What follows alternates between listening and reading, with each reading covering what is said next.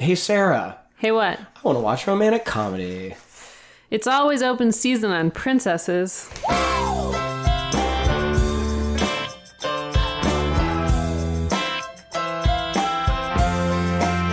You've got a box full of quarters and a spoonful of sugar.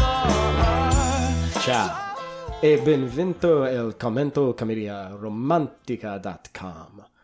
O come le donne pue bella se refrescona ed esso romcomcom.com. And if you don't hmm. speak flawless Italian like I do, you can rest assured I'll tell you what that means. I simply said, hello and welcome to romanticcomedycommentary.com, or as all the beautiful women all over the world like to say, Romcomcom.com. and now that we have those pleasantries out of the way, this week, as we explore the romantic and enchanting old world cities that are romantic comedies, I will be one half of your tour guide team, a guida turistica, Justin. And joining me as always with her unique mix of historical details and personal anecdotes of the sites we will be experiencing together, a guida turistica, Sarah. Wow. Yeah. I would be better at Italian if I could trill, but I cannot trill. But you're Italian. Yeah. Did you ever take Italian? No. But my Isn't that- grandpa used to speak it Wait, do- what did you take as a high school language? Spanish and Latin. Spanish and Latin? Okay, well, I guess Latin makes sense. Yeah. The old Italian. You can't. What's a trill? Like in Spanish. Like, yeah. I cannot do that's it. part of Italian? Yeah. Oh, okay. In a lot of Italian. Oh, okay. I guess I don't know I much about it. I cannot do it at all. And if you didn't know what uh, Sarah's line from the opening was, you're probably wondering why are we talking so much about Italy. Italy? it is because this week we are doing one of the I, I would, Quintessential. yeah, quintessential romantic comedies ever made. Roman Holiday with Yeah. one Miss Audrey Hepburn in her debut, Debut. starring role. and her Academy Award winning role. she didn't she win two Academy Awards, or is this her I only? No, actually, you know what? I think this is her only. I think this is her She's only. been lead- nominated a she, few times. I think she was nominated five times. One once for this.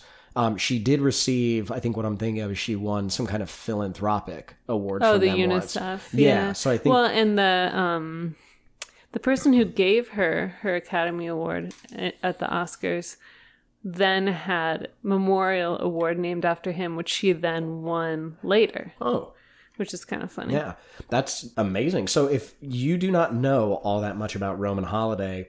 First off, shame on you. Run to your local video store. What are you doing? Yeah, get on top of this.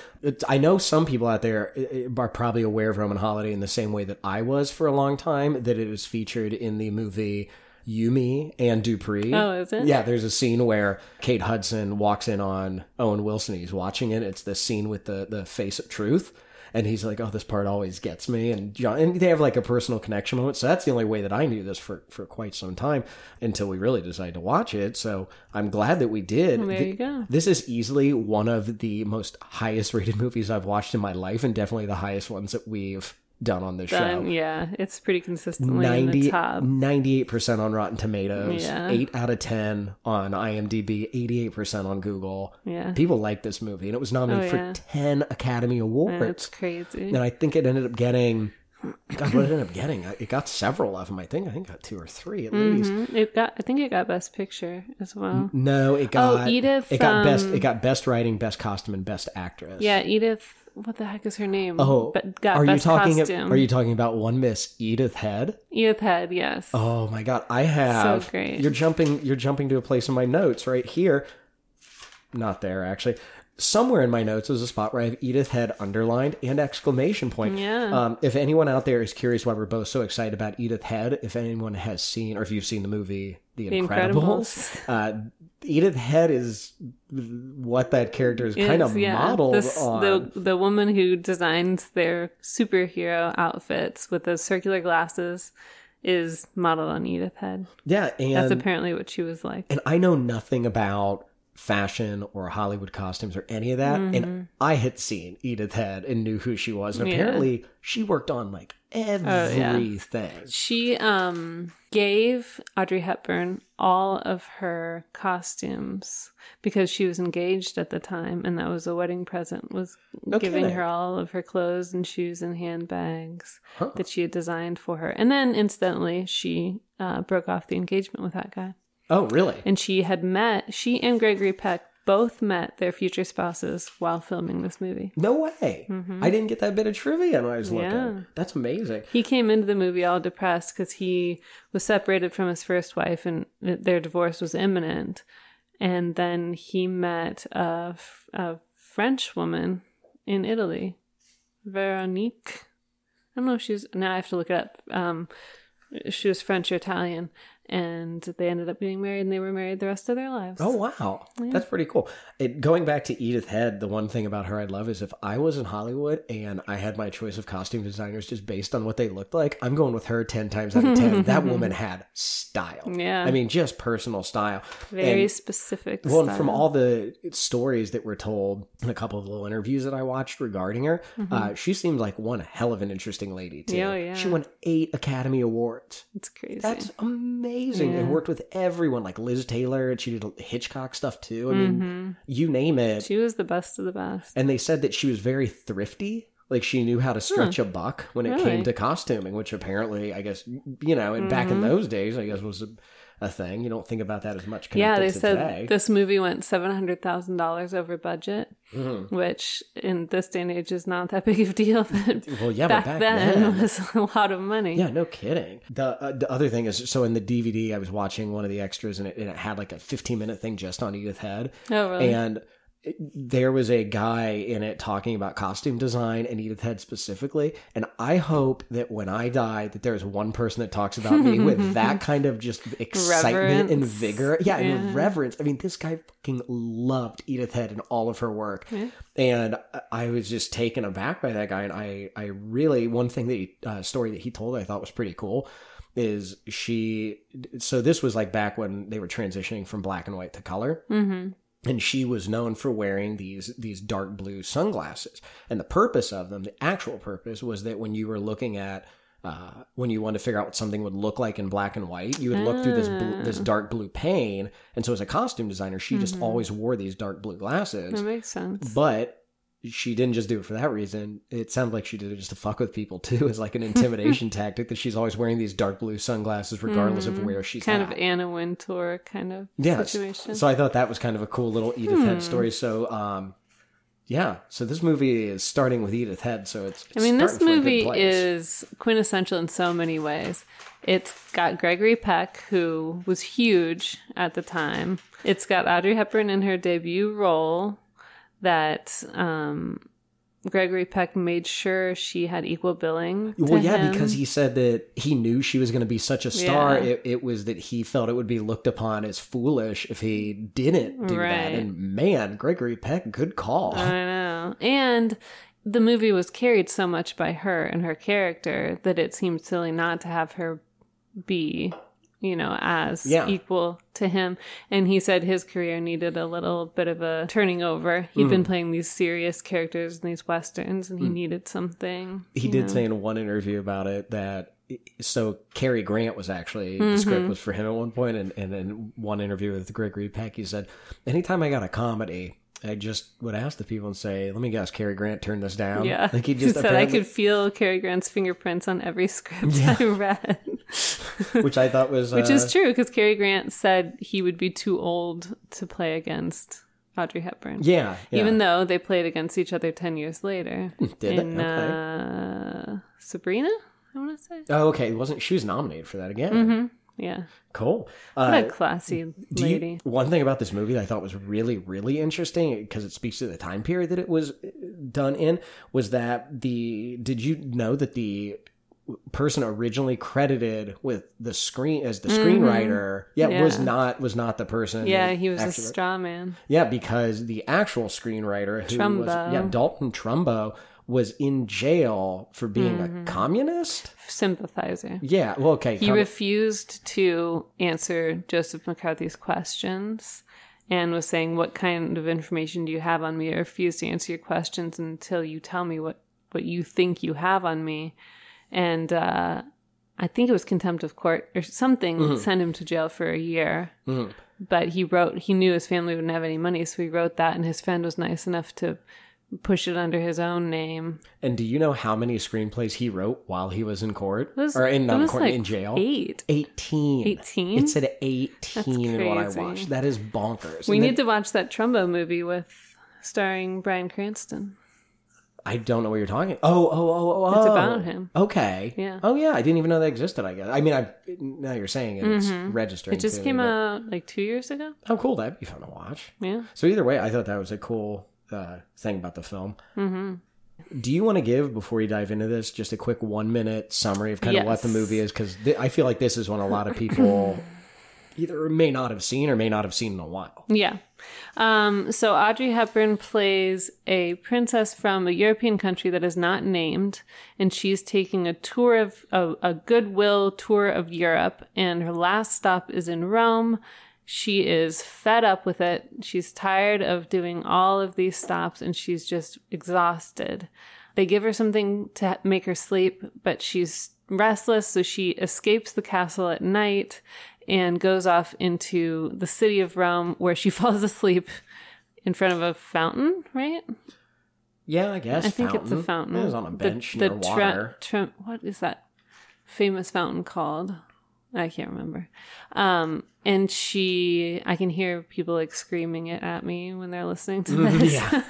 it's like the Trevi, the Trevi fountain, I think. I don't know Rome at all. I think that's it. And um and Gregory Peck is leaving a poker game that he was playing with his friends and finds her and takes pity on her, takes her back to his apartment and isn't very happy that she's there, but One minute summary, Sarah. Sorry, I'll clean it up.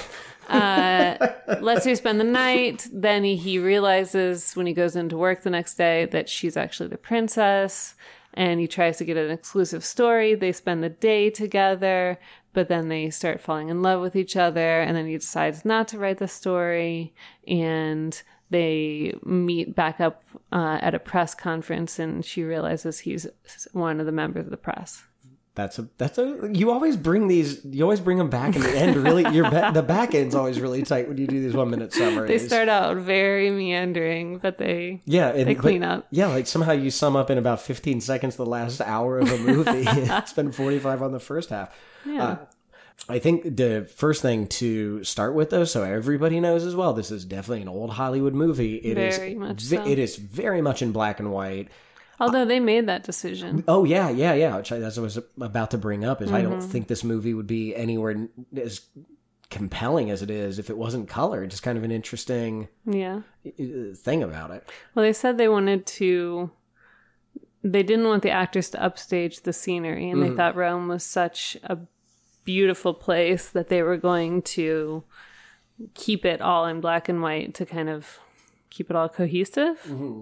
Which is cool. It was also like the first um, major motion picture filmed on location Yeah, because it was entirely filmed in Rome, in Rome. Yeah. which is amazing. Because back then they used to just do everything on a backlot. Mm-hmm. Yeah. Well, the reason that Hollywood became Hollywood was because the weather was always so good there. So you could film all year round. Do you think that this movie? I guess maybe we need to do a little bit more research on it, but is this the first actual rom? I mean, No. it, but I mean, by it, it, it seems like it hits all the the numbers, the paint by numbers. Of the movie. You haven't seen it happen today- one night. Oh, I guess I was haven't. in the then. Is that I, okay? So then we because this one really does feel like you could. This exact movie could be made today with the same plot. I I mean, like it hits all the points. It Mm-hmm. yeah, feels very it has modern. a very similar. Um, I mean, it has the same tropes, the same everything. I guess yeah. that's what I'm saying. It, so the beginning of the movie, like you said, she is on this tour. She's from an unnamed country, which Yeah. I actually didn't pick up on. I just assumed. Yeah, I they never it. said what the name was, but they specifically had to put in something to differentiate her from Princess Anne in England because it just so happened that at that time there was a whole scandal going on with Princess Anne, uh, Queen Elizabeth's younger sister, w- being engaged to a commoner, to Peter Townsend. And it's a sad story. I just watched The Crown where they go over this that basically the royals forced her to choose someone else because he was divorced and he was a commoner. But that was all going on right when this movie was coming out, was when this movie was being filmed. So in order to appease England, they had to differentiate themselves and make sure they knew that She wasn't. she wasn't being portraying Princess Anne. Oh wow, that is amazing timing for this movie. As far as I'm sure, getting a little bit of uh, like Yeah. free press type of thing. Yeah, they didn't intend it. I guess the movie script got knocked around for like ten years, so it's not like it just came out of the Princess Anne sca- like scandal. So they were they were truly, or the movie was independent of that. It was Oh, absolutely. completely dumb luck that it happened Yeah. at the same time. Wow, and her name happened to be Princess Anne. I'm sure that there was a studio head that was very excited when he heard that terrible news. Yeah, but of- it's also a big mess. That's one of the reasons Frank Capra didn't want to direct it Mm-hmm. because he didn't want to piss off England, and he knew that Trumbo had actually written it, and he didn't want to get involved with the No. McCarthy stuff. yeah. Wow. So this movie has a lot of baggage. Oh yeah, Wow. yeah. So she's on this this goodwill tour and like you said just kind of flames out after a bunch they actually even make a point of saying like she's you know she keeps trudging right along and all that Uh, quick question though she has a point where she is greeting people and fiddling with her heels and one kind of like falls off does that like does that happen do you, uh-huh. do you okay well, Oh yeah, when your feet get sore. Oh yeah. well, I mean I've never worn a lot That's of heels so what, accurate. what do you do when it falls off panic stay Well, like yeah, a pirate Do what she was doing. Try to fiddle it back on your foot. Hmm. I like that she. Uh, uh, you would think when she sat down, so she lost her shoe and then sat down on the chair and it was in front of her. Mm-hmm. You'd figure there's like I, f- I feel like there's a guy. Like, there's got to be a guy that's Yeah, but they don't want to draw run attention to it. to the shoe. To, Okay. Yeah, because if he moved in and moved it around, then everyone would look at Well, him. maybe he needs some type of shoe stick, like uh, Yeah. like how they get people off the stage, like one Big of those, but for a shoe. Yeah, like a like a shoe hook. Apparently, she had size 10 feet. Is that big or small? That's big for a woman. okay. And was very uncomfortable, like embarrassed about it. But it's kind of funny that, that then her feet were showcased in like the first couple of minutes of the movie. Oh, easily within the first few minutes. Uh, then, so she's like freaking out, has a breakdown in bed with her her. I don't know. What do you call her, lady? in She's the countess, is what they call her. Okay, so the countess is like helping around. She has a freak Mm-hmm. out moment, and Milk and crackers and they bring a doctor in to give her something. Mm-hmm, to help her sleep. they they like gave her like a they gave her like big dose. they gave her like opium or something, right? I Like don't they, know what it was. Like they gave her something stout. yeah. Um, but so she but she then she was cognizant enough after this to escape to just like get away, Mm-hmm. and then she just Started falling asleep when she was in that truck. Mm-hmm. and then she Jumped out. Yeah, jumped out and fell asleep on a bench. Here, here's my question, not related to that, just in general. And I would like you to speak for your gender, if you could, as much as possible, um, and make this a declarative type of statement. Um, why, why do girls want to be prince? Do girls actually want to be princesses? Not, not, not as much why. We'll get to that, but do girls actually want to be princesses? I mean, I guess I played that when I was little. Mm-hmm. Played princess. I think it was more like you had infinite people taking care of you and doing your hair and all these resources and mm. gowns. It was a very romantic idea. Mm-hmm. You just go to balls all the time and people tell you how pretty you are. Mm-hmm. But, you know, when it comes to the actual work of being a royal, it doesn't sound like a lot of fun. So, would you say it's a lot of like Disney just presenting? Like Oh, this? definitely. Okay, just just Yeah. checking. So, pretty much Disney made makes girls want to be princesses. Yeah. As an adult, would you wish to be a princess? Um, maybe. Maybe. No, no. I don't want a maybe. I want a hard yes or no. If you, if right now, um, say Brian came in and he was like, "Hey, I'm royalty. Big, big surprise. I can either relinquish it or you can become a princess." Oh, Yes. Yeah. Say he walks I in would- the door right now. I would say yes. Oh, okay. Well, that that was a pretty. I think I'd be a good royal. You think you'd be a just and fair royal? Well, they don't have any political power now. Well, I I mean, mean, not political. They don't have any. Uh, what's the word? Legislative power. but you'd still be just. Sure. I'd wear the hell out of those dresses. So, Emma would like it. Em- oh god, I can only imagine what Emma would be like running around in little princess dresses. Mm-hmm. She'd probably have some type of scepter. I'd make someone else comb her hair. Because that is the worst. then we see Gregory Peck at this point for the first time, and he is in Mm-hmm. a poker match, which is which is breaking down because it seems like it's all newsmen who then need to the next day go, Go see the yeah. princess. Yeah, because Eddie, uh, what's his friend's name? It's Eddie Albert, but I can't think of what his name is in the movie. He, uh, he has to go take the pictures for the press conference, hmm for the interview, or whatever it is. Mm-hmm. So they all end up leaving this poker match. You know, he has a tiny bit of money with him left. He didn't win Mm-hmm. big. He finds Audrey Hepburn on a bench, Yeah. dr- drugged out, just not seeming right. You know, like she's Mm-hmm. He thinks she's drunk, yeah, yeah. He thinks she's drunk. She's on something, so she's like a sack of potatoes. but then he's impressed because she um reads or says a poem hmm he's like oh she's well read So do you? Here's the other question that comes to me right away in this movie: is you walk up to a stranger in this condition, what do you do? What do you probably what he did You would take. You no, take, not me. If I were him, Oh, no, okay. no woman's gonna take a drunk girl or a, or even a drunk man. You know what? home. That's a good point. Let's start this over. Sarah, let's pretend now that you're a guy. Let's pretend that you Oh. are a guy and you come upon a lady on a bench. and I'm a Gregory Peck-sized guy. and you're a big you're a big you're a big strong man what would you do in this scenario that you find a tiny audrey hepburn uh, uh, well, in this day and age, I would probably call the police. that's what i actually have written down right here that i would probably call the cops because no good in reality comes from anything other than calling the police Yeah, really. I mean, if it's back in the 50s, I can see him doing what he did Mm-hmm. out of the kindness of his heart. But yeah, now in nowadays, yeah, you don't want to do that. well like nowadays if i f- saw someone out like that and acting that loopy i would assume that they'd been roofied or something and you know like become genuinely concerned for their safety yeah, Uh, absolutely. and that made me and she doesn't even remember any. uh, You know, it's t- a total roofie moment. Maybe, maybe, Maybe the doctor gave give her. a a roofie. Well, that takes me back to I remember one time I was at a bar and there was a girl that was like, I mean, woof, not there. Yeah. Like I mean, she just was not there, and I was trying to just came by and you could tell Mm-hmm. things weren't right, and then her friend uh, who later figured out were her friends saw her with me.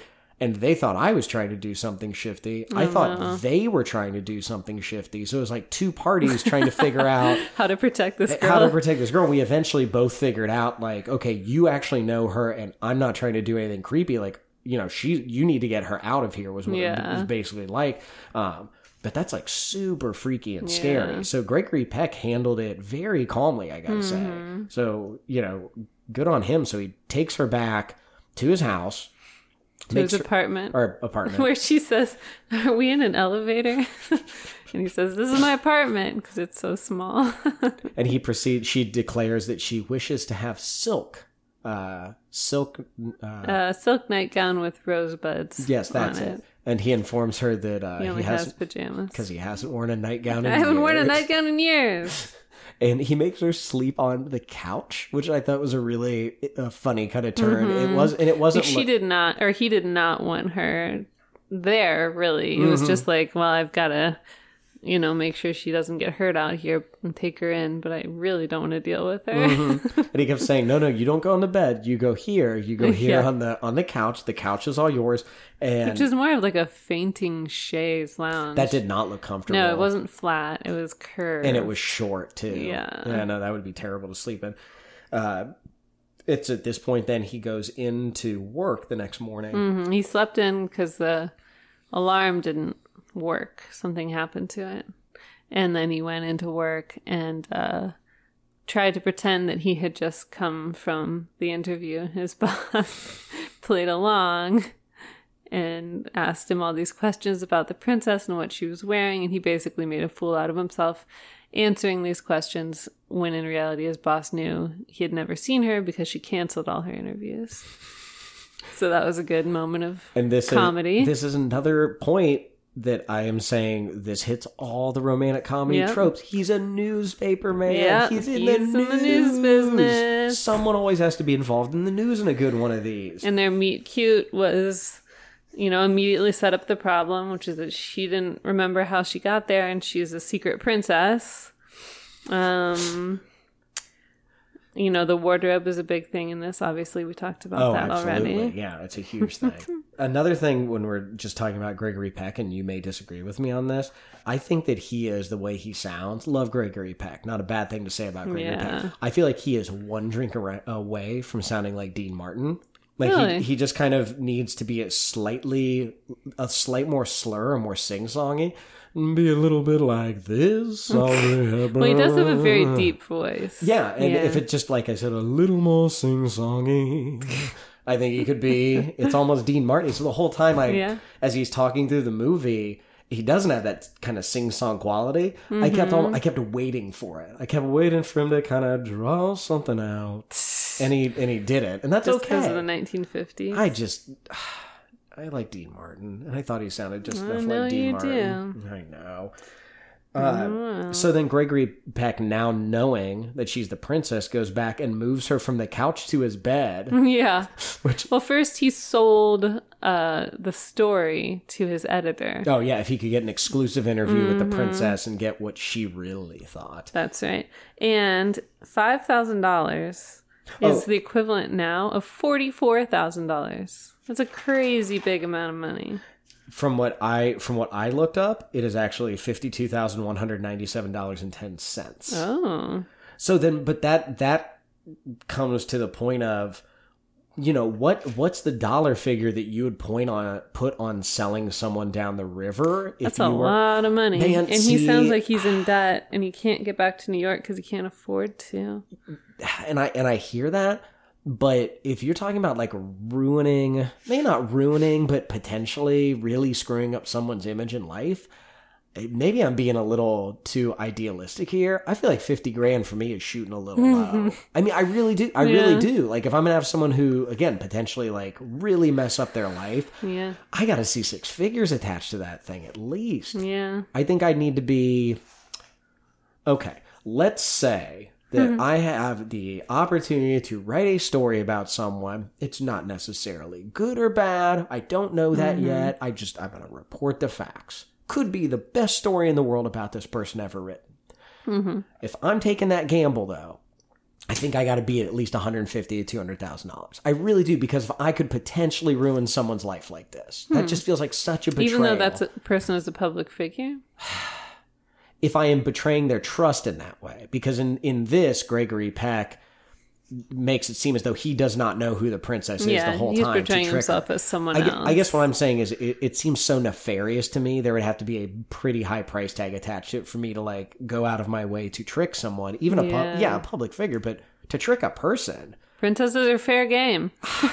no, no, I agree. I mean, I think that's, you know, the crux of the movie. Yeah, What's he gonna do? yeah. But again, I, I want that figure to be a you know at least give me a hundred thousand dollars or today's money. You know, give me ten give me ten grand in his in that His day. day, Yeah, yeah. because then he also ends up saying he'd split it with his buddy, the Well, photographer. yeah, he'd get twenty five percent. Yeah, I mean that's giving away a decent chunk of change. Yeah. So you're really only sitting there at about 30, 35 grand Yeah, to ruin someone's life. Maybe not ruin, but to betray their trust. yeah, to betray their trust to and ruin that someone. relationship. Yeah, well, they didn't have a relationship at that point, but He, I was just reading. Gregory Peck's favorite singers were Dean Martin, no Frank Sinatra close enough. and Michael Jackson. really? yes. Huh? And he was uh he always rode horses with Michael Jackson on the Neverland Ranch. They were right out they of were town. big. Are you kidding me? Uh, no, big friends. You've just told me two things I didn't know. Gregory Peck knew Michael Jackson. Michael Jackson rode horses. Yeah, Huh? yeah. That is. Then he got his own ranch. What kind of uh, Gregory Peck fan site were you on earlier IMDb. today? Oh, really? yeah. I like picturing you on like GregoryPeck.com. Just Gregory Peck appears to be on the right side of every story. Because I was reading the IMDb. He was pro gay rights, had a quote saying, I don't know why people are making such a big deal out of something that seems so straightforward. Yeah. Like giving people the right to marry. Yeah. Um, he marched with Martin Luther King, was good friends with him. He was very against the Vietnam War, but he was an adamant supporter of his son who who was in the Vietnam War, so he was a big veteran supporter. Um, he was very good friends with Humphrey Bogart, came to his deathbed every day. He died in 1957. Um, extremely good friends with his black co-star from To Kill a Mockingbird. They stayed friends for 40 years after To Kill a Mockingbird. So Gregory Peck was just genuinely a good a person. really good guy. Yeah. Yeah. When he gave again, like you mentioned earlier, he gave Audrey Hepburn co co billing on the when he didn't need to. I mean, Mm-hmm. That's good on you, Gregory Peck. I know. What a great guy. and he loves riding horses with Michael Jackson. I know. Loves Michael Jackson. Big defender of him as well. I would have loved to have that story. Like, oh, what did you do this week? I'm like, oh yeah, no, just went to Neverland Ranch. Michael and I rode some horses around. Apparently, everyone loved him. And he was then the president of the Motion Picture Arts and Sciences Academy, who that does the Academy Awards every year for mm-hmm. from like sixty seven to seventy, I don't remember what. And the year that MLK was shot, they post he post he chose to postpone the Academy Awards in uh, respect for him. And Wow. yeah, he he was like like can you be a better person And he- basically. and he lived to 87. I mean, he Yeah. was he lived a good long life yeah, and he did.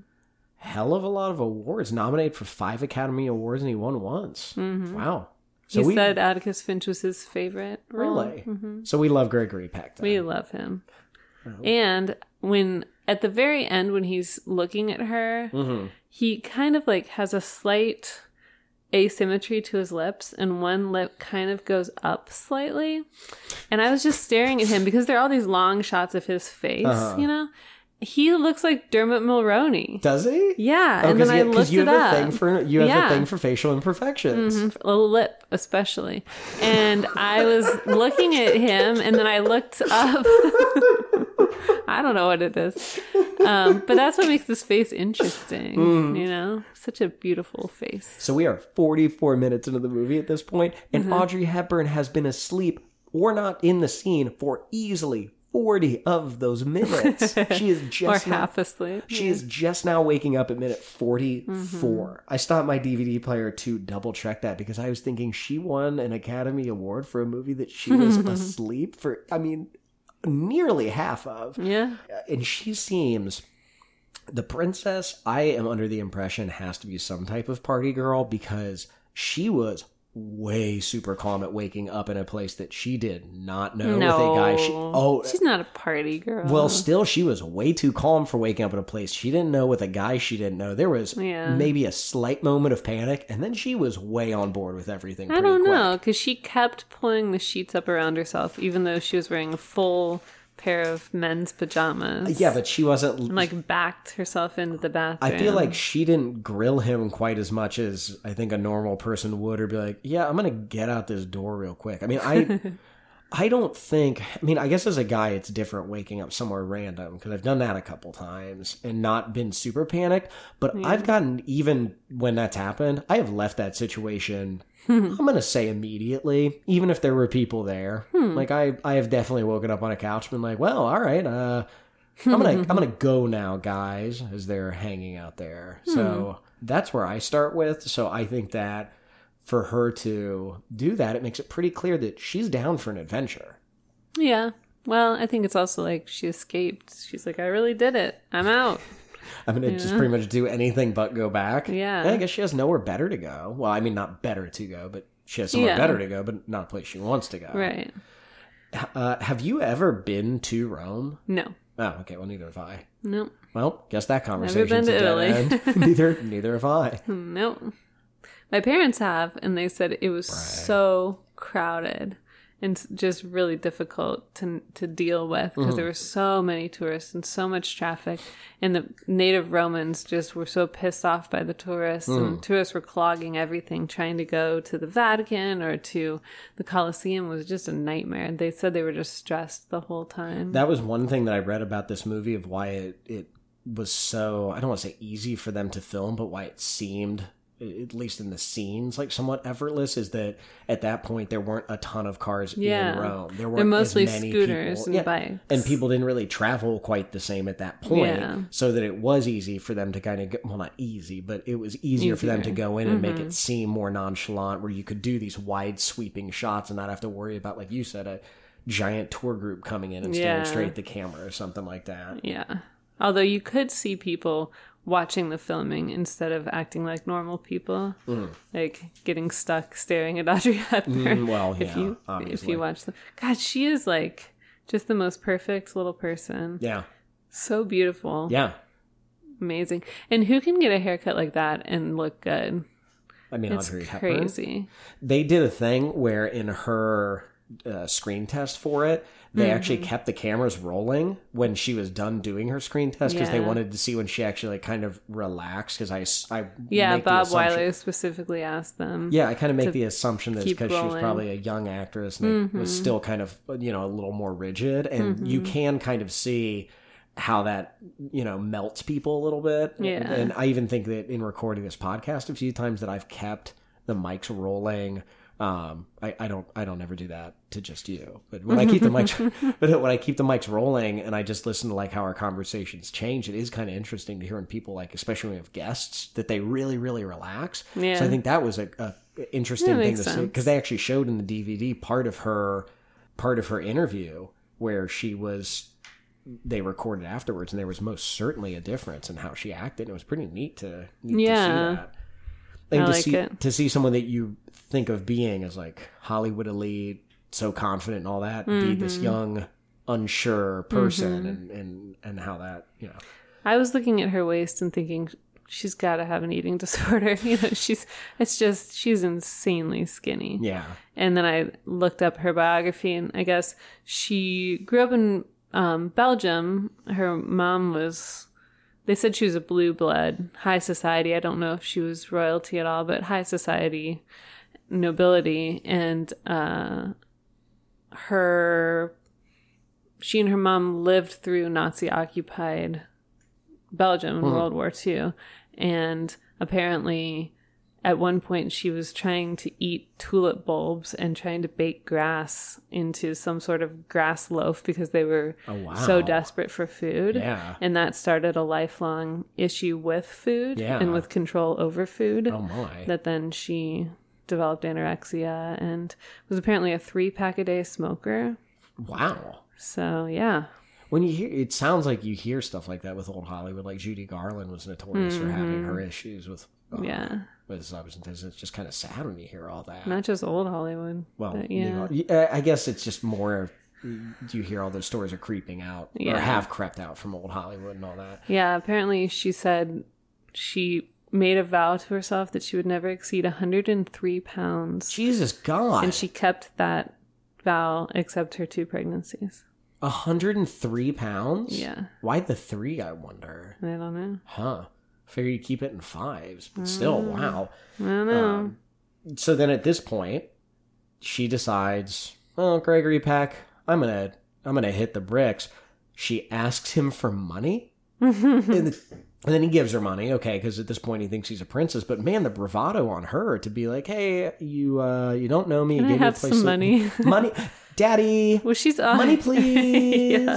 She's always given whatever she wants Yeah, or whatever she that- needs. Yeah, okay, good point. But then she proceeds to go, okay, I guess this speaks to what you just said.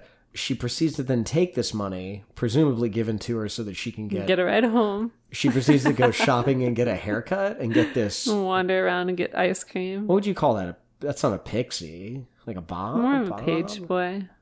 Wow, I didn't even know that was a type of haircut. Really? Yeah. Hmm, I pretty yeah. much know like pixie bob ponytail. Well, ponytail's not a haircut. It is. It's a style. aren't they? Aren't all haircut styles, Sarah? Are his pants eighty five percent crotch? By the way, in this movie? yeah, movie, that's how they used to be. they went from like the crotch started about mid calf. Yeah. That's a page boy. That's a page boy cut. With Sarah's it- showing me a picture of a page boy cut. Huh. Okay.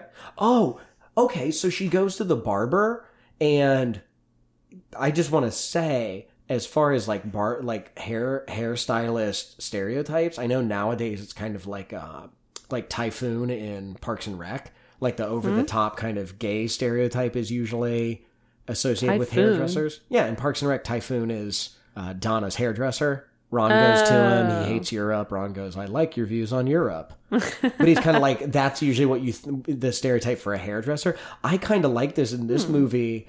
Uh, It's like a it's like a sleazy Italian guy that goes from cutting Well, her I didn't hair. think he was sleazy. I thought he was really Uh, sweet. He went from cutting her hair to being like, "You'll go on a date with me, right?" no, he just You'll would come down to the place." barges and He, dance. uh, I liked him. he said, "My and he friends proved will to be, be so not impressed." creepy because then when they met up with when they went there later, they saw him and he was just a sweet guy who wanted to dance. I liked him. I no, no. I'm not saying I. I'm not saying I disliked it. We both liked the character. I think we both took the character and to kind of we interpret it in two. I think different it's just that she charmed everyone that she met. Absolutely. It was impossible to resist her. I guess what I'm getting at is that I would like it if they brought back this like Italian barber and put it alongside like a typhoon type uh, hairstylist and made like a buddy like a buddy cop movie of that. I would watch that. You don't like it? I Hmm. I just never thought about that. well, this is what goes through my mind when I'm watching these movies. Also, uh, was I the only one that felt like I was in a Dan Brown novel watching this movie? That they're just jumping around to One after the other after the other. Well, no, because there's a Dan. One of the Dan Brown novels takes place in Rome, Yeah. and they keep jumping. I think maybe one or two of the places they went were actually, I think, were in. Probably. Uh where it's like countdown to midnight or whatever. Yeah, yeah, and the pope, Yeah. the pope dies, and they're trying to find a new pope, and Yeah. yeah, Tom Hanks made a movie about it. Yeah, I saw the movie. So at this point, we he Gregory Peck is she got a haircut. Gregory Peck is following her around, and then we cut to a scene where we see whatever nation she is princess of has mm-hmm. sent people in to find her. Yeah, Secret Service people. Would you ever have gone on a plane in like the 1940s and 50s based on this and Indiana Jones? I know, what a mess. I you couldn't have paid me to get on one of those things. It looks freaking terrifying. They had some IMDb information on that plane. I guess it was a very specific plane, but I kind of glazed over it because I was like, I don't care about planes. not a big not a big plane person. And so Gr- Gregory Peck then now meets up with her. Pretends that he just happens by her. It's like, hey, there you are." And in fact, he's been following her this Right. whole time. They meet up with his friend. And how awesome is his friend's little tiny car? Yeah. I want his little tiny Eddie car. Albert. I kept being like, I know him, I know him, I know him, and I couldn't think of where. And whoops, I finally looked it up. Mm. He was um the male lead in Green Acres. Oh, really? Yeah. Well, he's also in the long. Uh, He's in a ton Yard. of stuff. Yeah, Yeah. Eddie Albert. He lived to be 99. no kidding. Yeah. Wow. Yeah, Pretty no, I liked him, and I thought he was su- super funny. Yeah. I thought he and there's your there's your Sassy side friend. Uh, sassy side friend. I think There he, he most certainly counted as the sassy side and friend. tons of physical comedy. Oh yeah, absolutely. Gregory Peck kept tripping him or spilling things on him to try to shut him up about revealing that they knew she was a princess. I think at two or three different points in the movie, this poor guy's Yeah. getting tripped and they spilled on his crotch. Like, Yeah. Jeez, man, he deserves his ten percent. At this point, we get into a scooter chase, so we have our montage. Yeah, the Vespa. we even hit our montage in It's this. We from the you know. She starts driving and she's a terrible driver and goes the wrong way up streets and almost hits people and then they get pulled over by the police. and somehow he gets. I didn't really follow that. How do you get out of that with the police? He said they were. They he just first showed him his press pass. Okay. And then he said that they're they got married or they're getting married. So everybody started wishing them well and shaking their hands. And, And again, Audrey Hepburn just charms everybody. Mm-hmm. but she had no idea what was going on. She's was kind of standing there. At that point, then they end up going to the dance. Is that the dance, or do they just they kind of just go Well, around? yeah, they go to the, day? wishing wall and they go to that um the mouth of truth Mm, thing yeah, yeah, yeah. where they have you put your hand in the mouth of the sta- I guess it's a statue, the stone face. Oh, you mean the scene from You, Me and Dupree? Oh, is, do they do that? No, well, no, they actually show this scene. Oh, That's what I was talking about earlier. Oh, okay. I've never seen you, me and Dupree.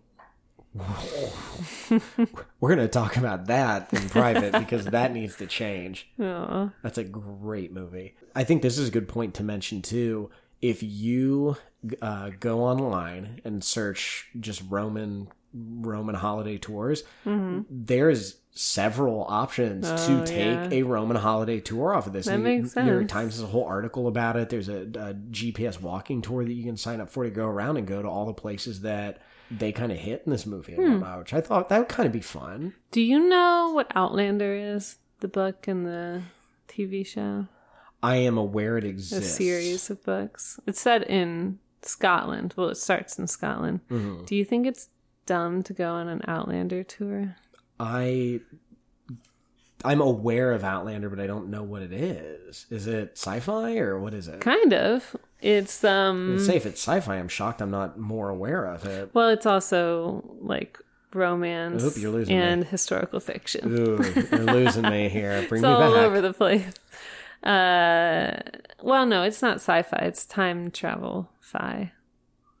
Um, do I think it's dumb? I don't think it's any dumber than some of the stuff I've done. No. I know. I just You're I want to go. Yeah, I want to go. Oh, wait, because I love the book. Are you asking me if your husband would Oh, I don't care. it? He's gonna go or not. It's not. it's not about him. I'm just. I don't want to be that tourist, but I also. I think I. I want to Oh go. no, hell no! Be that tourist. Fuck Yeah. it. If I went to Rome, I would take the Roman holiday tour. At this point, if I went to Scotland was an Outlander, I Yeah. would take the Outlander tour. Yeah. Absolutely. I once went to the Hilton in Las Vegas to go to the Star Trek themed bar. I'm not going to hate on Ah, anybody sweet. for it had literally closed two weeks prior. Oh no. I know. You just missed it. I mean, just just missed it. We ended up going to like a, a Mexican place buried in the Hilton, and then went and saw Tony Hmm. Bennett. Excellent show, by the way. But I was so Mm-hmm. amped up to like meet Quark, and I, I Oh. like sci-fi. So they spend a day traveling around Rome. They go to all these really cool sites. Mm-hmm. Um, you know, they learn more about each other, and then they end up going to the dance at the hairdresser. barges, yeah. Which I thought that looked like an awful lot of fun. I know. I wish we had events like that. You don't see horn sections really playing places these days. You don't days. see a lot of barges with dance floors. Dance Not in. Columbus, but could there be dance barges? I know someone that just went on like a dinner barge cruise in Toledo. Mm-hmm. in Cincinnati, they have river. So you're telling me we That's where we had prom one year on a barge? on a riverboat in Cincinnati. No kidding. Yeah, it was a all inclusive dinner and prom, and everybody got on buses, chartered buses down to Cincinnati, and then had the dinner was on the main floor, and then you went up to the roof flat thing for the Yeah. dancing. It was fun. That does sound awesome, except for Except you're stuck with each other. You can't well, get away. yeah, that and all I can think, just where my head goes with high schoolers, is like someone's gonna do something bad, like jump in the water or get Yeah. drunk and all that. Like, I wonder what their contingencies were for that. They probably had a few. I feel like I remember every, there was a whole thing of rules they sent home. everybody had these amazing proms and I, so i went to catholic school Mm-hmm. and not that ours was bad it just it's not like we were on a barge or i think stephanie or someone had one at cosi like all these really cool places ours yeah, my just like senior year was at the Dayton Art Institute. yeah see that's awesome ours was just like at a place i mean it would Hmm. it, it's literally nothing that i remember in any way well i mean i remember but it's nothing i remember really Yeah. overly fondly or jumps out like For oh, for us, I think it was more about what the student council was up to because my sophomore year it was just in our gym, but then so they really jumped around yeah, it was. I think it was how how motivated the student council was to get shit done because then junior year was on the riverboat. And then senior year was at the grotto at the Dayton Art Institute, which is just beautiful. Yeah, that had to be crazy gothic. fun. Yeah. Wow. Yeah. And the superintendent superintendent didn't want to breathalyze us for some reason. So she just had everyone blow like huff air into her face to smell their breath That's on the way in. That's so weird. like why would you want people to breathe So into this- your face? so this woman, just to recap, had like two, two, three hundred people breathe right in her face. Yep. So she had the flu. I like, ten minutes later. I know and I know there were drunk people there. They were just chewing gum and never got caught. Wait. Okay. That that begs another question. At one of your proms, everyone was breathalyzed on the way in.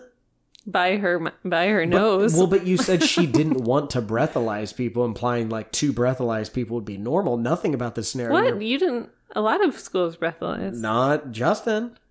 Not you're not a school. I mean, not, not Justin's school. Not the school of Justin. school of Justin can't afford a breathalyzer. We Uh. no. I think we just no. There was no breathalyzer at ours. oh. I and we've talked about this before. Uh, I always was hoping that I would be asked to chaperone a prom because I had it. I had it like down what I was going to do. Like I would hunt down a kid. I wanted to find a kid that was drunk at prom Oh. and do like the like the hand on the shoulder thing and like the, the slow oh. lean in. Just like I know what you're doing and we're not going to handle this now. Or it's gonna, you know, one you of those. could keep them from destroying the bathrooms like the boys always did. No, That was more of a junior high thing. Did I tell you that we actually did get feedback from some people about that? Destroying the bathroom. Yes, and how I had Like no clogging all the toilets. Yes, and how I had no clue what you were talking about. It turns out that I am in the minority there, and apparently that happened everywhere. But yeah, I don't know what it is with 14 year old boys. It's like, one person let's shove a whole bunch of stuff. one person toilet. told me that they actually had the toilet the toilet had crested Whoa. and that the, where where people got in trouble was that they had put a sign up sheet Oh, yeah, yeah, yeah. Yeah, That was about poop. This is about like shoving like toilet paper and random stuff down the toilet. and then pooping No. oh they never pooped No, just blocking them, this making is a all mess, this is all just flooding them. I this did not take place at my high school. If it did, I was blissfully unaware of any Your, of your high school, I feel like, like where it's just there's so many high school things that you didn't experience. Yeah, and again, maybe they actually went on, and I was just in La La Land. There's a real good chance of that.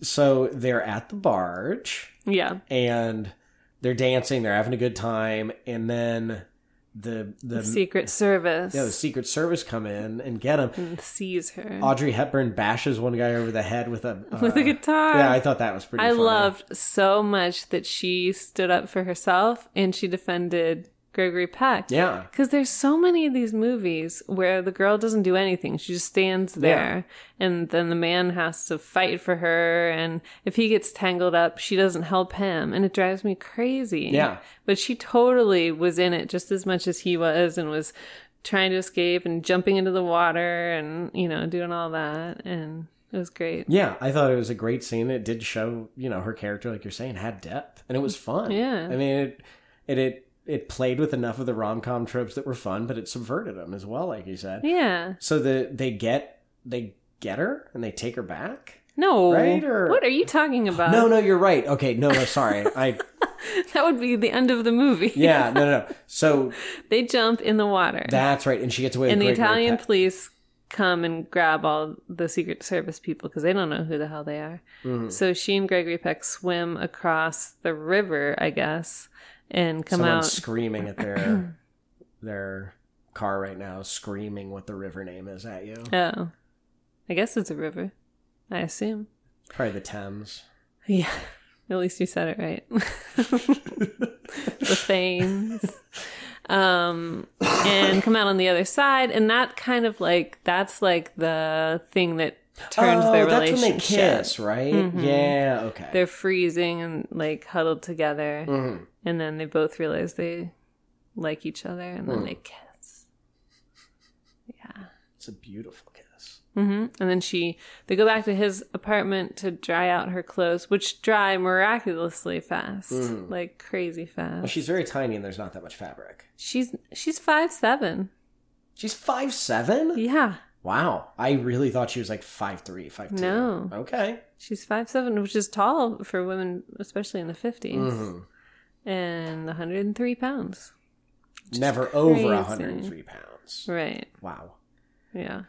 So then at this point, she kind of says to him, I have to go. "So long and see ya." Mm-hmm. and he drives her to a corner and you can see the gates of the castle down the street and she says i'm going to go around this corner. Don't follow me. You know don't don't wait for me. Just go. And it's very sad. And they hug and then she runs around the corner. And then he's sad. And cut to the next day, there's a redo press conference for all of the local press in Rome because she missed it the day before.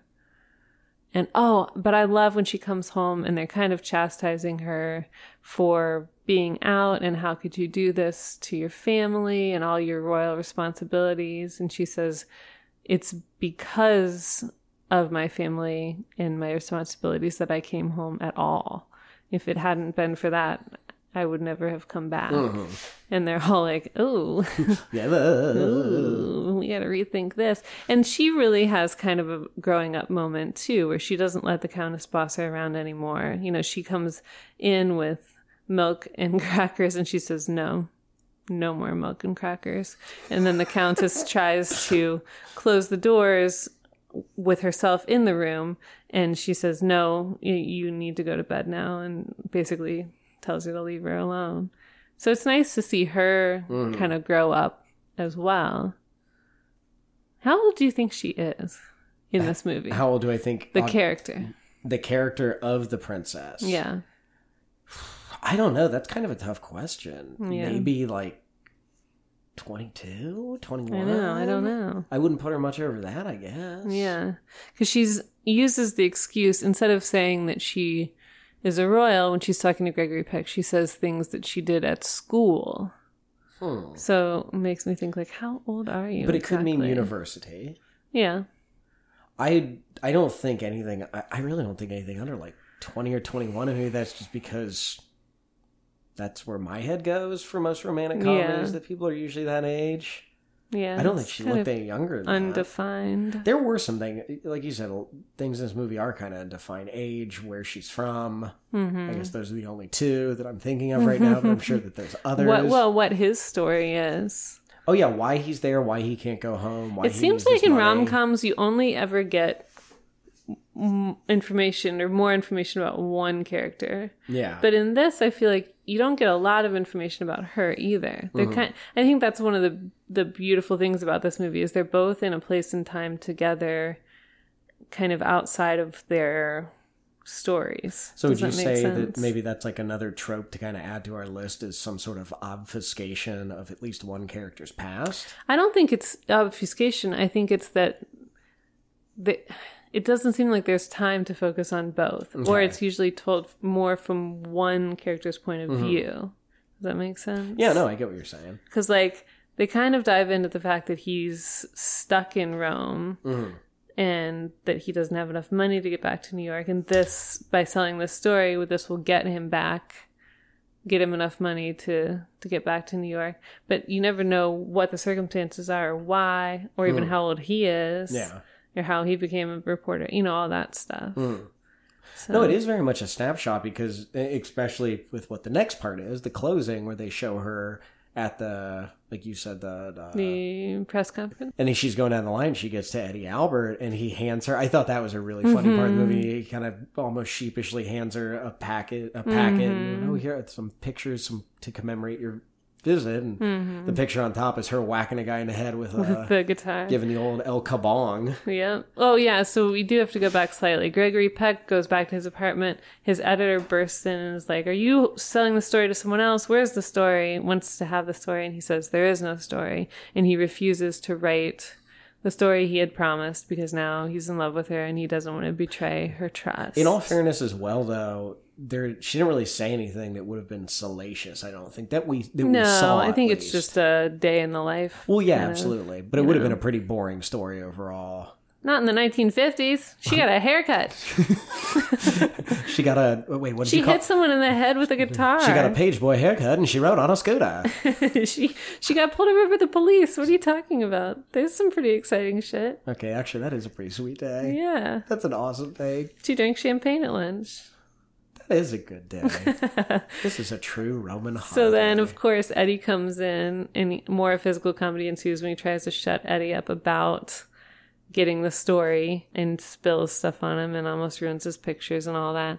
But he's down with it too. He decides not to. He could sell the pictures independently, but he decides not to. Well, because she had, they had a relationship too, as they were going around. Take he was taking photos while they were connecting, but they also mm-hmm. kind of became buddies. so- Yeah, because he was he was kind of their escort slash in his tiny third car. wheel. yeah, that Gregory Peck had to stumble out of somehow. And then Gregory Peck and her pretty much just say, Yeah. So this is the only way that this is really not a usual rom com or a more traditional rom com is that they don't end up together. This isn't the story of how they got together. This is just the story of their holiday, right? well, I mean, 500 Days of Summer, they didn't end up together as far as ones that we're looking at, but we also thought that one was a little less typical. I liked it though because it it did make sense that they, I mean, this was a holiday. This was a was snapshot. It was a moment. I think if they had ended up together, it wouldn't have gotten so much uh, Academy attention. It was almost more what shirking convention True. slightly was No, mean, just that it was but- more about, you know, telling this story without having it to have a perfect ending. Mm-hmm. I think was more true than having it end up being this, uh, you know, Disney ending. Yeah, I didn't like it when I was watching it, but I liked it more. I sat on it because it would have just it would have been a little too ham fisted if they did end up together. I do kind of wonder. You know, you never. It's like any kind of art that once it's out there, you can kind of do with it what you want in your own head. And in my head canon, they at least like exchanged letters or something. Like I hate to think that it was like that was just the like hard end of it because I don't know. I'm not saying they got together in, in my head exactly, but I'd like to think they at least stayed in contact because that was. I Uh, don't think so. you don't think so? You think that was just the end of it? Mm-hmm. Does anyone ever have things like this where it's just like a flash in the pan? Oh yeah. Meet someone, run around, have some fun. I was just gonna say that. Have you never had like kind of like a lost weekend? no, or I don't think so. I mean, no, not with like a. Not with like I met a girl and we went around and had fun for two or three days. I don't think so. Nothing's jumping to mind really. Hmm. I guess I've missed out. Yeah. I'm trying to think of specific I you know, I like I know I've had an experience or two like that, but I'm trying to think of like specific instances that I have. Probably something a date in Daytona. I wasn't there very long. I only went one year. Really, Yeah. The bad year, the good Yeah, year, the bad year. the bad year. yeah. So I know that there's been a lot written this summer about how like comedies are dying in theaters and all that, and I'm kind of curious to see specifically where the romantic comedy goes from here. Uh, like if it'll end up on, you know, like relegated to or not The relegated trash to, but, heap of history. well, no, not trash heap of history, but if we'll start seeing them more come out on, you know, Netflix and Amazon, things like that, because that's where you see most of the good comedies and things coming out now, as opposed to big theater releases. Where I'm going with this though is, um, you know, they love Hollywood loves taking something that worked before and making it. Mm-hmm. They if they remake this, do you watch it? Do you go see it? I don't know that I do. I don't know that there's. I I don't wouldn't know. be interested in that. I don't think so at all. And I It's love so perfect the way it it is. I I can't even think as far as like star power casting it. I don't know that it, it would have the same effect. I don't know that people just have that kind of uh, you know raw power and draw that both of these people did. Magnetism. Yeah, Yeah. and maybe part of it was that this movie had quite a bit of a slow burn. I mean, this is a two-hour movie where the first forty-four minutes, one of the leads is asleep. I mean, it is it is definitely like an of its time, much slower paced movie. But that Mm-hmm. No ma- soundtrack whatsoever. yeah, all I guess those right. scenes or all those shots at the end when they're staring at each other Mm. it's complete silence Yeah. So it it would have to be done in a completely different way, but I think the Mm-hmm. stuff that they would change is kind of what made it work. I mean, it yeah So we both agree, Hollywood do not don't touch his property. This is a Yeah. this is a This good is one. very good. and they'd make them get together at the end too. That's the thing. You Something know, like you that, know that it would end up being like a like she'd bring him on the carriage and be like, "Ooh, I didn't know it could be this good." Like, get out my nightgown yeah,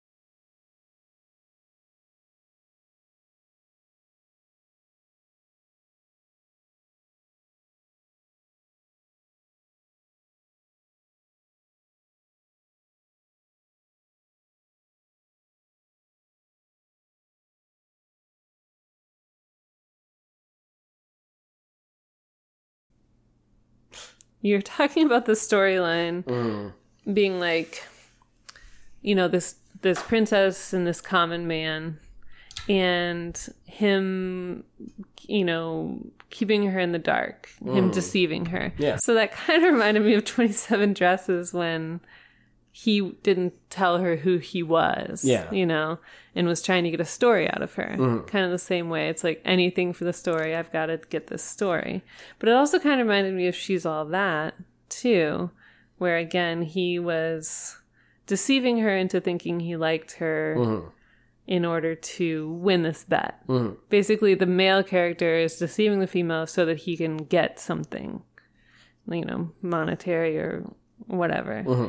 And so I guess that's a, you know, they say there are 12 stories in the world. They're all just variations. Mm. I guess that's maybe one of the 12. one character Is deception. dece- deceiving the other one in order to get something. I feel like that's a Shakespeare play too, but I can't think of which one. Well, I mean, I'd buy that because Never Been Kissed was the same thing. Her deceiving her teacher to kind of get the story Yeah. to an extent. Uh, But for the guys, it was, I feel like it was more about like money or a bet, you know? yeah, well, for Drew Barrymore, it was about keeping her job. And she got money. But that's more about keeping your job. I get, I get what you're saying. I mean, so is that just a story type thing? Or are you saying that that's something we see commonly in romantic comedies, like a trope to yeah, some it, extent? it could be the de- the deception thing. I mean, we really didn't have knocked up. There really wasn't any element of deception. I feel pretty. There really wasn't necessarily. He just didn't understand what was going Yeah, on in no head, but it wasn't deception there.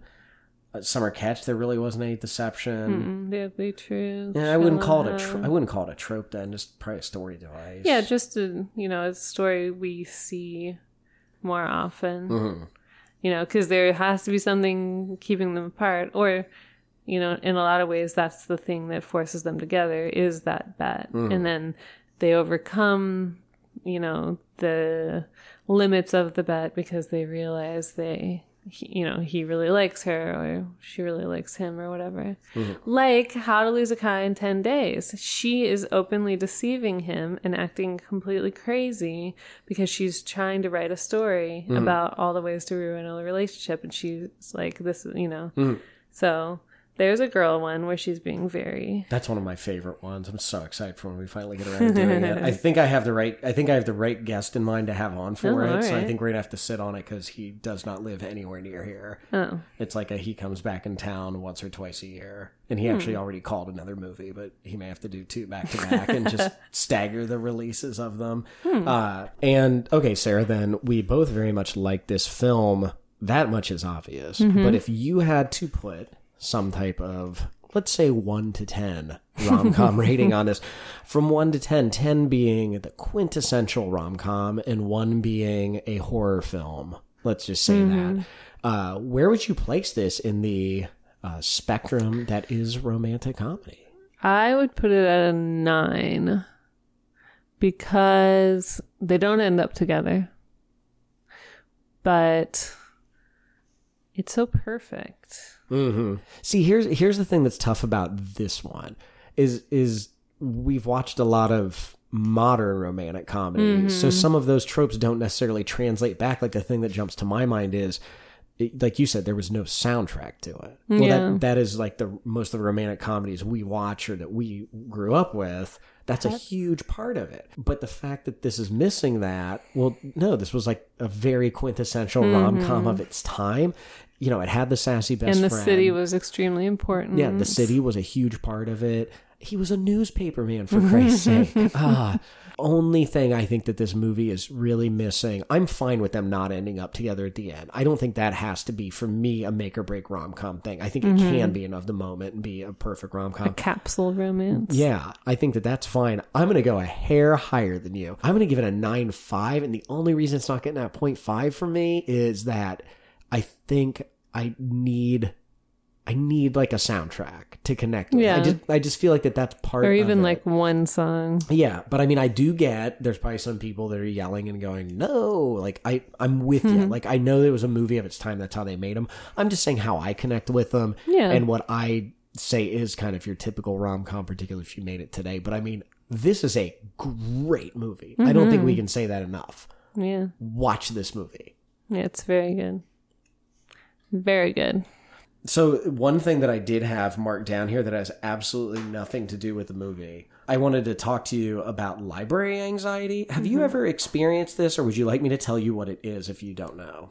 Uh, tell me what it is. For me, library anxiety, I love the public library. I think it is like just the coolest thing in the world to go to the library. And maybe that says something good or bad about me, who knows what, but I just like that you could go there and there's a repository of knowledge that you can access for free. Books, music, mm-hmm. CD, all that stuff. Everyone's been to a library, you know what I'm saying? Mm-hmm. But if I go in there and say I get a book that is by a renowned author or a classic or a jazz CD or a Oscar nominated film, mm-hmm. I will hold that very proudly as I walk out. Not in front of me, but you know, to my side like normal, not think of it.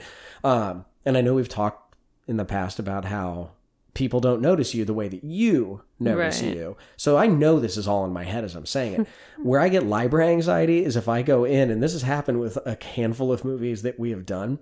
Uh, like when I got 27 dresses or knocked up from the library, I quite literally uh, will get another item that I did not intend on getting that is slightly it? classier so that as Oh, I'm walking no. out, I can cover it up with it to hide my library anxiety. Uh, and I was am very proud to say when I got Roman Holiday, I did not have to seek that second item because I felt felt pretty classy walking out with.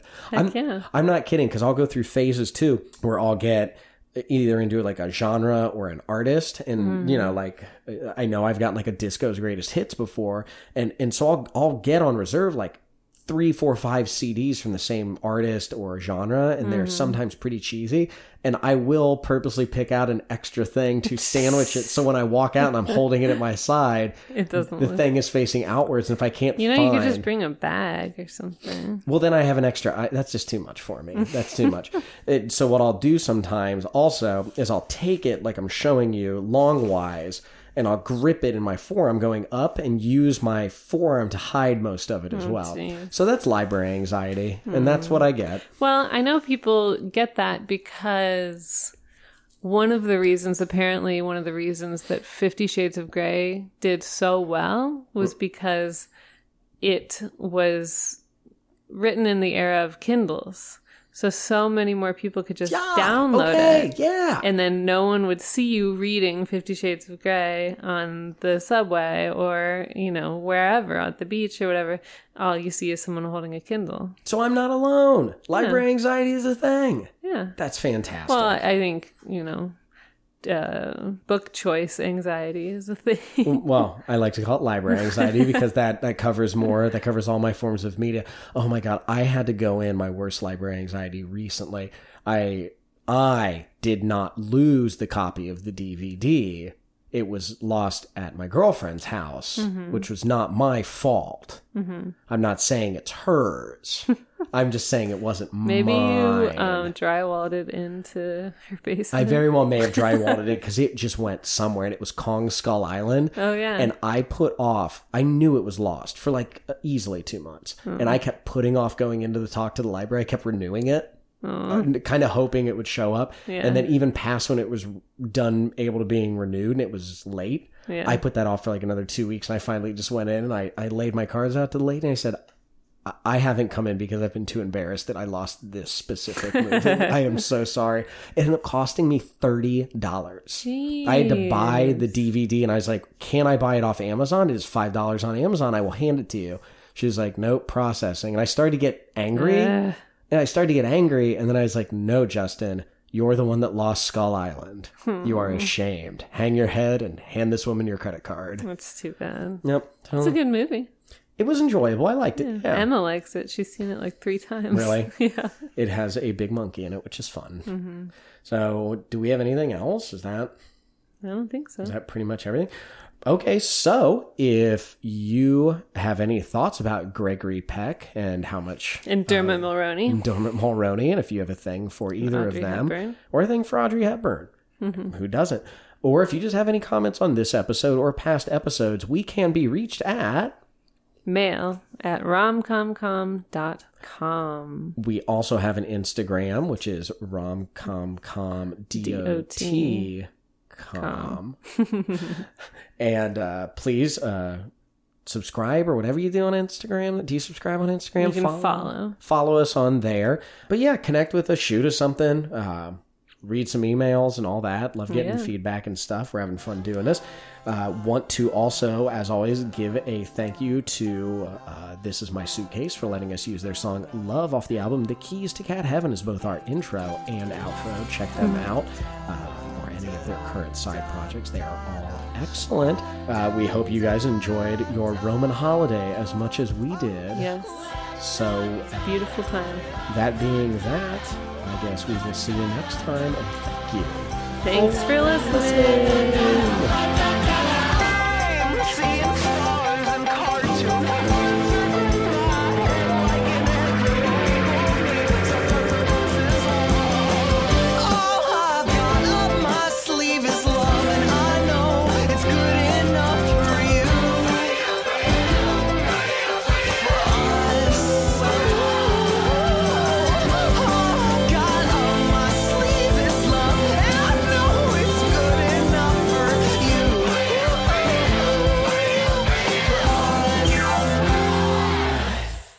Are you telling the truth? Hey, come here. Hey. Did she really get Rita's?